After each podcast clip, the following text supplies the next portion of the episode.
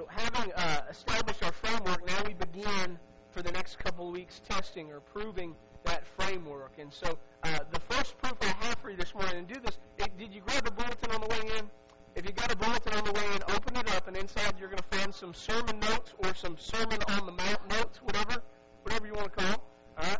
But, uh, but but here's where we're going to start. Now, some of the things in those notes I've actually typed out for you because I talk really fast, and sometimes it's hard to write all those things down before I move on to something else. Some of those you just have a blank, and that means you've got to write really fast, or you're gonna you're gonna miss it.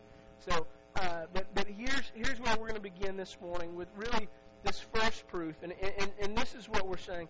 We we know that we've been divinely enabled to fulfill the Sermon on the Mount because we have participated in the new Exodus.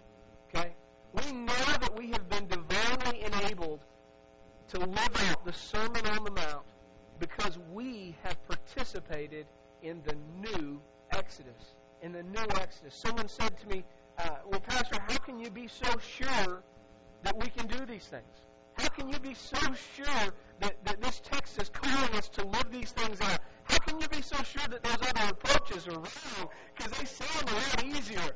How can you be so sure that this is really Jesus' heart and that this is what He um, has for His people? And, and I, I would, I would, I would stand here. I would stand here on this proof. I would stand here on this case that Matthew and other New Testament writers make so eloquently throughout the New Testament. And this morning, it's just my aim to present that case to you and what that case should mean for us. And so let's begin with the birth of Christ. I think that's where the, the, the case for the new Exodus really begins, with the, with the birth of Christ, okay? Uh, I'm going to give you three things. By the way, this is a much stronger case than what I can present in 30 minutes, okay? Um, the, the, the, contextual evidence throughout the New Testament for this case is so strong. I'll give you a, a couple of things, but I'm only giving you three steps here. There's, there's like way more. Okay, so just know that it's there. You can go start digging for it and looking for it when you see kind of where we're headed. But I'm going to give you three that I think are really, really, really, really strong. So let's start with the birth of Christ. Okay, um, number one, the, the case begins here that Jesus, like Moses, was born while a ruthless king was on the throne. That Jesus, like Moses, was born while a ruthless king was on the throne. And here's basically how this, this case begins. It begins to draw a parallel between the life of Moses and the life of Jesus. And there's a great intent there in the minds and the hearts of the New Testament writers, okay? And so we'll begin here with uh, the book of Exodus, chapter 1, if you'll turn there with me. Let's, let's read what was going on when this uh, man named Moses was born.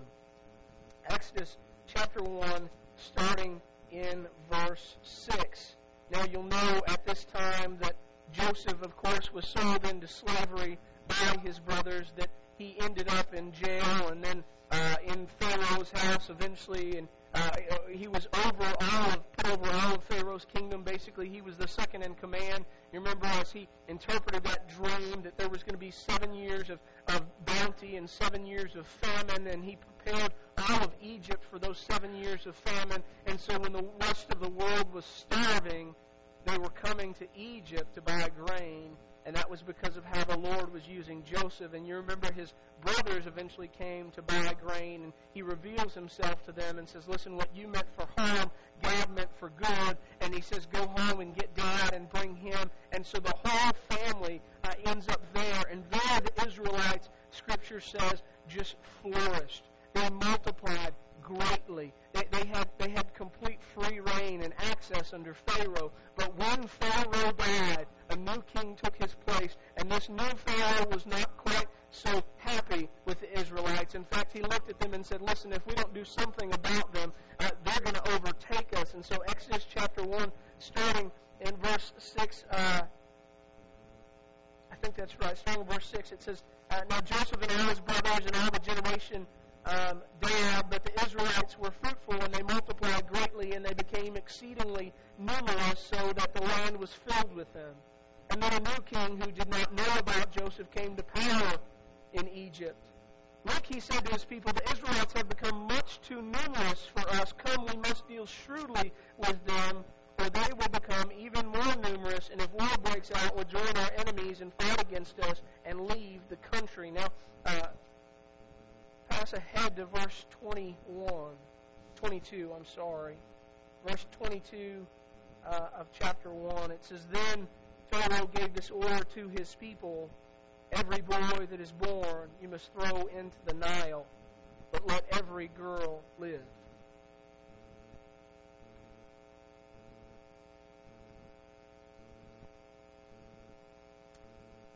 It's into that environment that Moses is born. And God supernaturally intervenes and saves his life.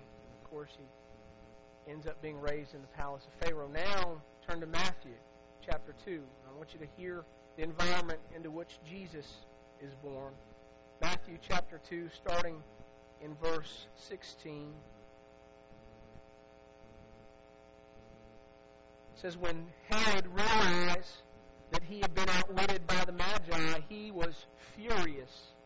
And he gave orders to kill all of the boys in Bethlehem and its vicinity who were two years old and under in accordance with the time that he had learned from the Magi. Then what was said through the prophet Jeremiah was fulfilled. A voice is heard in Ramah, weeping in great mourning, Rachel weeping for her children and refusing to be comforted because they are no more. And so Matthew begins his presentation of Jesus as the new Moses here. In fact, if, if you read on in, in uh, Matthew chapter 2, verse 20, it says uh, later that after Herod died, an angel of the Lord appeared in a dream to Joseph in Egypt and said, here's the phrase, get up, take the child and his mother, and go to the land of Israel. Ready and, and, and, and underline this part. For those who were trying to take the child's life are dead. And, and, and that, that phrasing there is, is almost word for word the phrasing that we find in Exodus 4.19 when God tells Moses to go back to Egypt because those seeking his life are dead. In fact, if you looked at the Greek Old Testament, the Septuagint, you would notice that there are just minor tweaks to that phraseology. And people would say that what happened is that those that heard this originally and immediately would have thought back to Moses. Because it, it, it's just plain word for word there in the Greek. And the angel of the Lord takes the words that are originally spoken by God to Moses and applies them to Jesus as if somehow saying Jesus is going to be like Moses in a sense. And Matthew picks up on that and he begins this case. Now, I want to tell you, there, there's more there. We, we can go on from the birth. Again, we can we can talk about uh, the, the, the prophet, uh, what is it, Hosea, out of Egypt I will call my son. That's there. And, and, and, again, now, now both Moses and Jesus are coming out of Egypt. We, we, we can talk about all these things, but I'm just going to begin here with the birth, okay? The second thing I would point out to you as, as Matthew makes his case is that he would teach us that Jesus, like Moses, went up on the mountain to deliver God's law to his people. Jesus, like Moses, went up on a mountain to deliver God's law to his people. Matthew chapter 5 verse 1 says, Now, when he saw the crowds, he went up on a mountainside and sat down. He went up on a mountainside and sat down. Jesus ascends a mountain to deliver his authoritative interpretation and applications of God's laws to his people. Now, again, it, this wording, this wording in the Septuagint, this wording in the Greek Old Testament is, is word for word what they used to describe what happened with Moses. That Moses ascended Mount Sinai. In fact, this particular phrasing, God, only occurs three times in all of the Old Testament. Three times in all of the Old Testament, this phrasing that he ascended the mount. Three times. Every single time it's talking about Moses, and every single time it is dealing with God's law. Every single time. And, and, and again, Matthew is, is just picking up on, on, on Jesus is and, and what he is doing, and he's presenting this case. And, and, and again, I would, I would expand here and say any Jewish male, and, that's because those were the ones that were trained in the law. Any Jewish male that heard or read these words would have immediately thought of Moses. It, it, it, it wouldn't even be a question.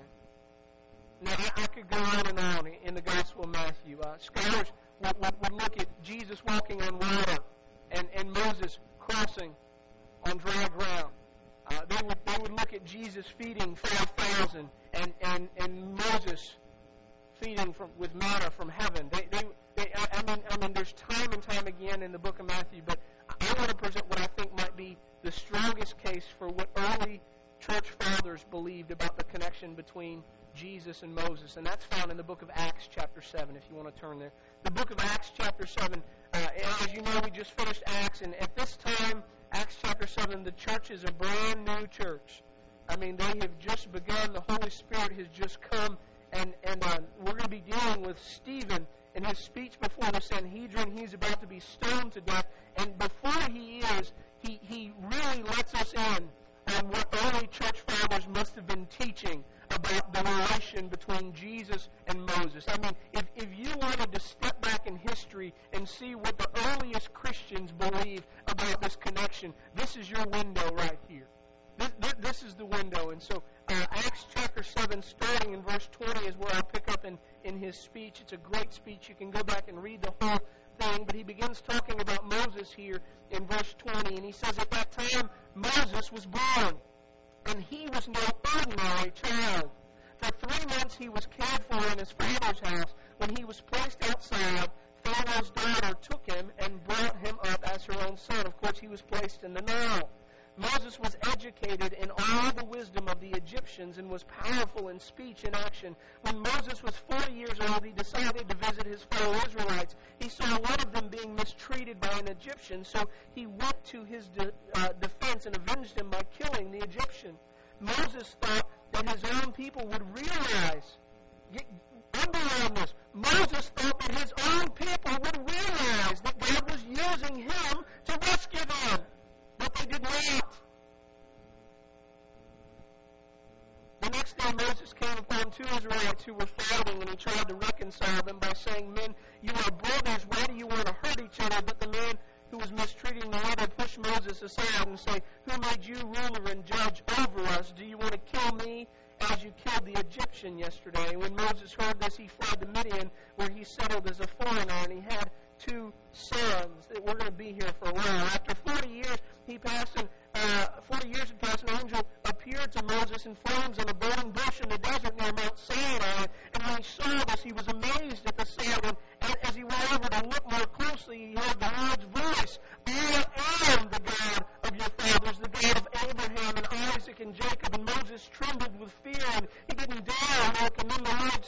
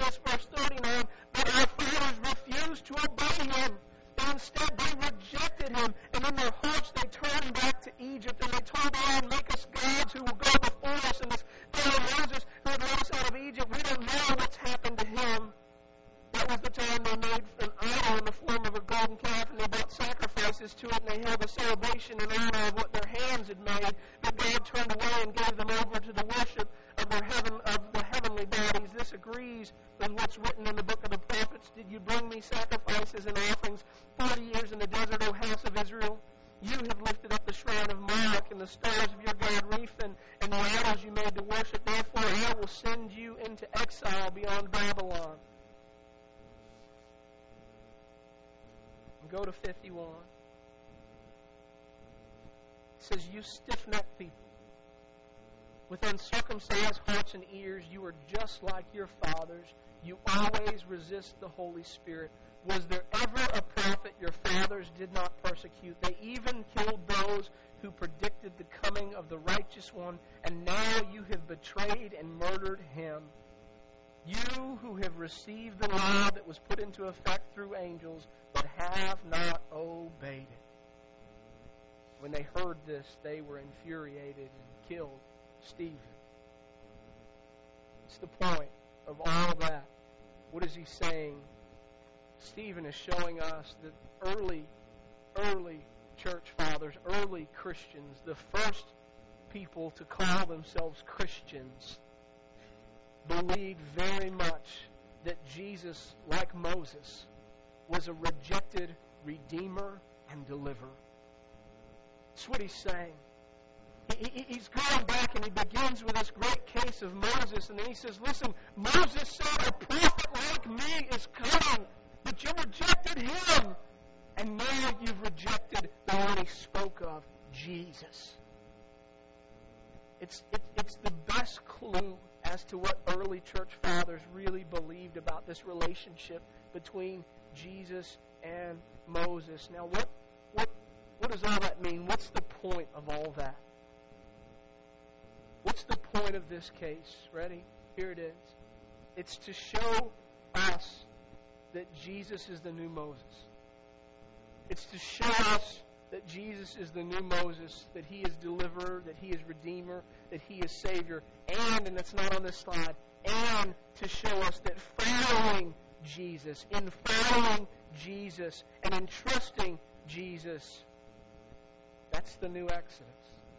Just as they had to trust and believe in Moses and follow him, and that was that was the Exodus. That trusting and believing in Jesus, that's that's the new Exodus, and that's that's what we're talking about, okay? Now, to, to fully understand this, we have to understand a little bit about the Jews, all right? To understand this morning that um, the Jews uh, looked at Moses in a very different light than we did. Remember, Matthew is thoroughly Jewish, and he's writing his gospel to Jews. And, and, and so if we want to understand um, kind of who he's writing to, we kind of got to get in, into their shoes a little bit. Now, when we think about Moses, um, we, we, we have a tendency to think about Charlton Heston. Let's just be honest, right?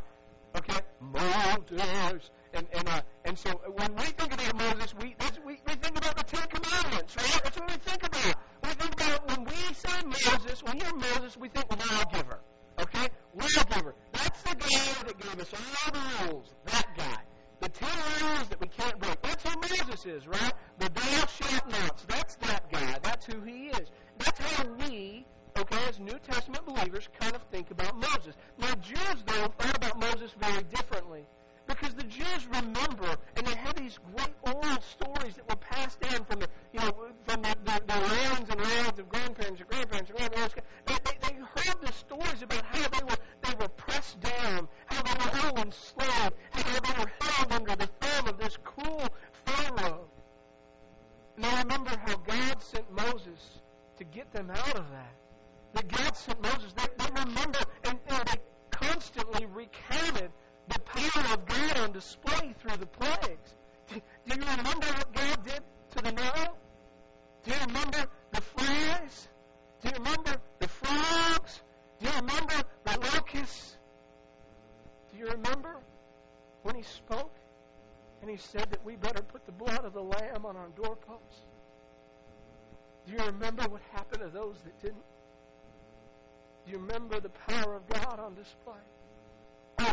I want you to remember that, that Pharaoh got so hot, he got so angry that he got his entire army together and was going to slaughter us. And the only thing that, that, that, that we had between us and, and, safety was this great sea, and they were pressing in at us, and we thought, surely, God, you haven't brought us here to massacre us. And when Moses, that man of God, held out his staff over the sea, and I tell you, I've never seen anything like it. The waters parted on both sides, and it was as if the water was just being held back invisible dam, and we, all of us, walked through and dragged around, and the moment we stepped foot on the other side, as the chariots approached, tell you that, that God looked back those waters, and He washed them all away, and our enemy was destroyed. You see, for them, That's who Moses was. Moses was their deliverer. Moses was their redeemer. They became God's people again because of Moses. Moses was their Savior. That's what we've got to understand about who Moses was.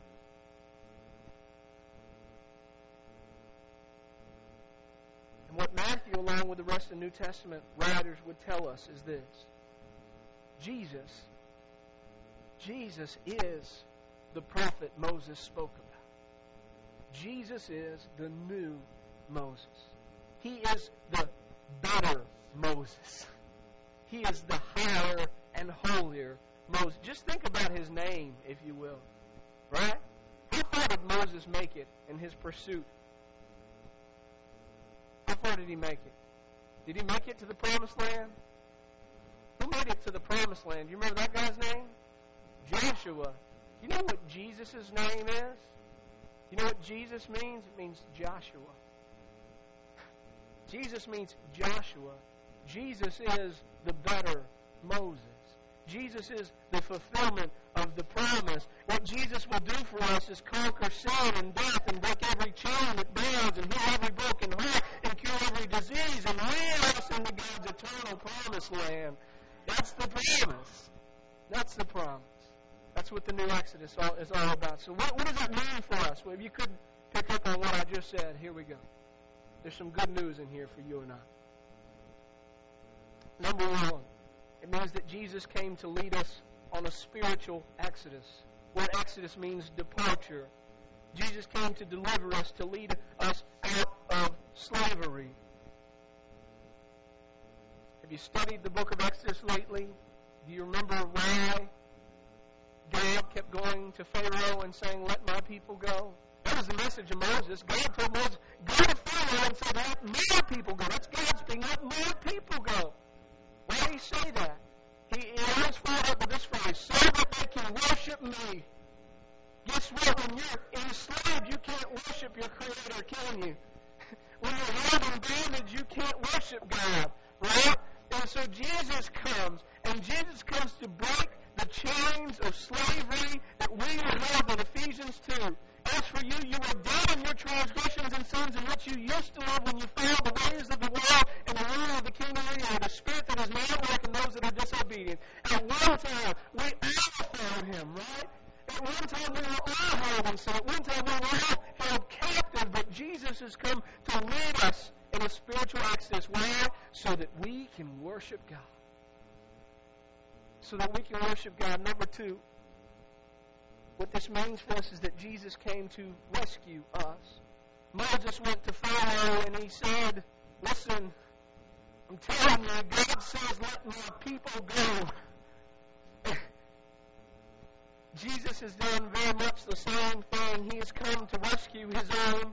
He has come to look in the face of that big bully, that liar, that thief named Satan, and he says very much the same thing. He says, I'm telling you, in my authority, let my people go. I have authority. I have the authority to let down the earth and to take it back up. Let my people go. And he does that. And he does that. And that's huge. Number three. This means for us that Jesus has broken the power of sin that held us in slavery. He's broken I thought about the Exodus. I thought about all the things that we've talked about. I thought about the, the power of God on display through the plagues, the power of God on display through the crossing of the Red Sea, the power of God on display as, as he brought manna from heaven, as he took care of his children. The power of God on display is that, that massive supernatural pillar cloud led them out of Egypt and would come down amongst them at night in the middle of a cold desert and keep them warm. I thought about the power of God on display and all of those things. And then I thought about the cross. The power of God on display. When Jesus said, I tell you, it is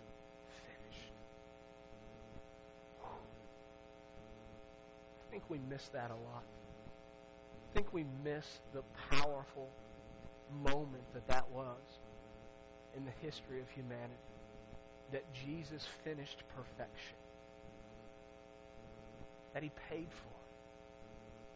It, He was buried, and then he conquered death. That he ascended, and then he sent his spirit so that we could do the same. Woo! So, what does all that have to do with the Sermon on the Mount? I'll tell you. All right? Now, living out this type of righteousness described in these three chapters in Matthew is impossible. Impossible on your own and by yourself.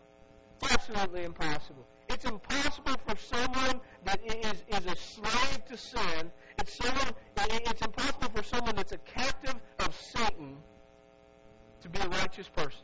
Can't do it. It's impossible. But,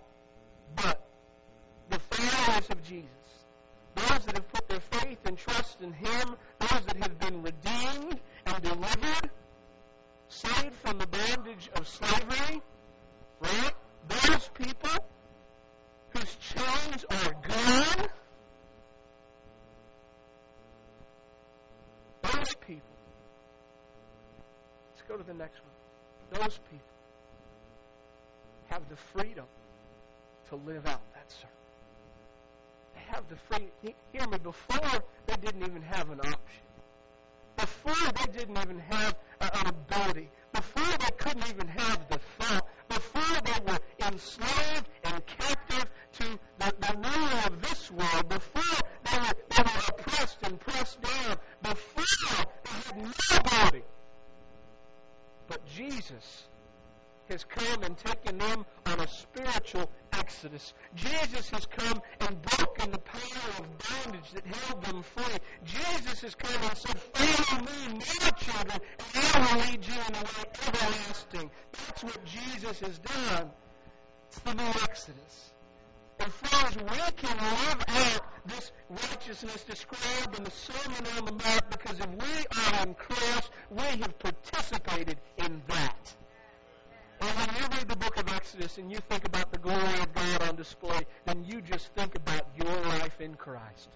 Because that's exactly what Jesus has done for you. He has gone to the dark king of this world, and he has said, You will let my people go. He has defeated him in power, and he has led his children into an eternal promised land. And if we're in Christ, that's where we are. Would you guys pray with me?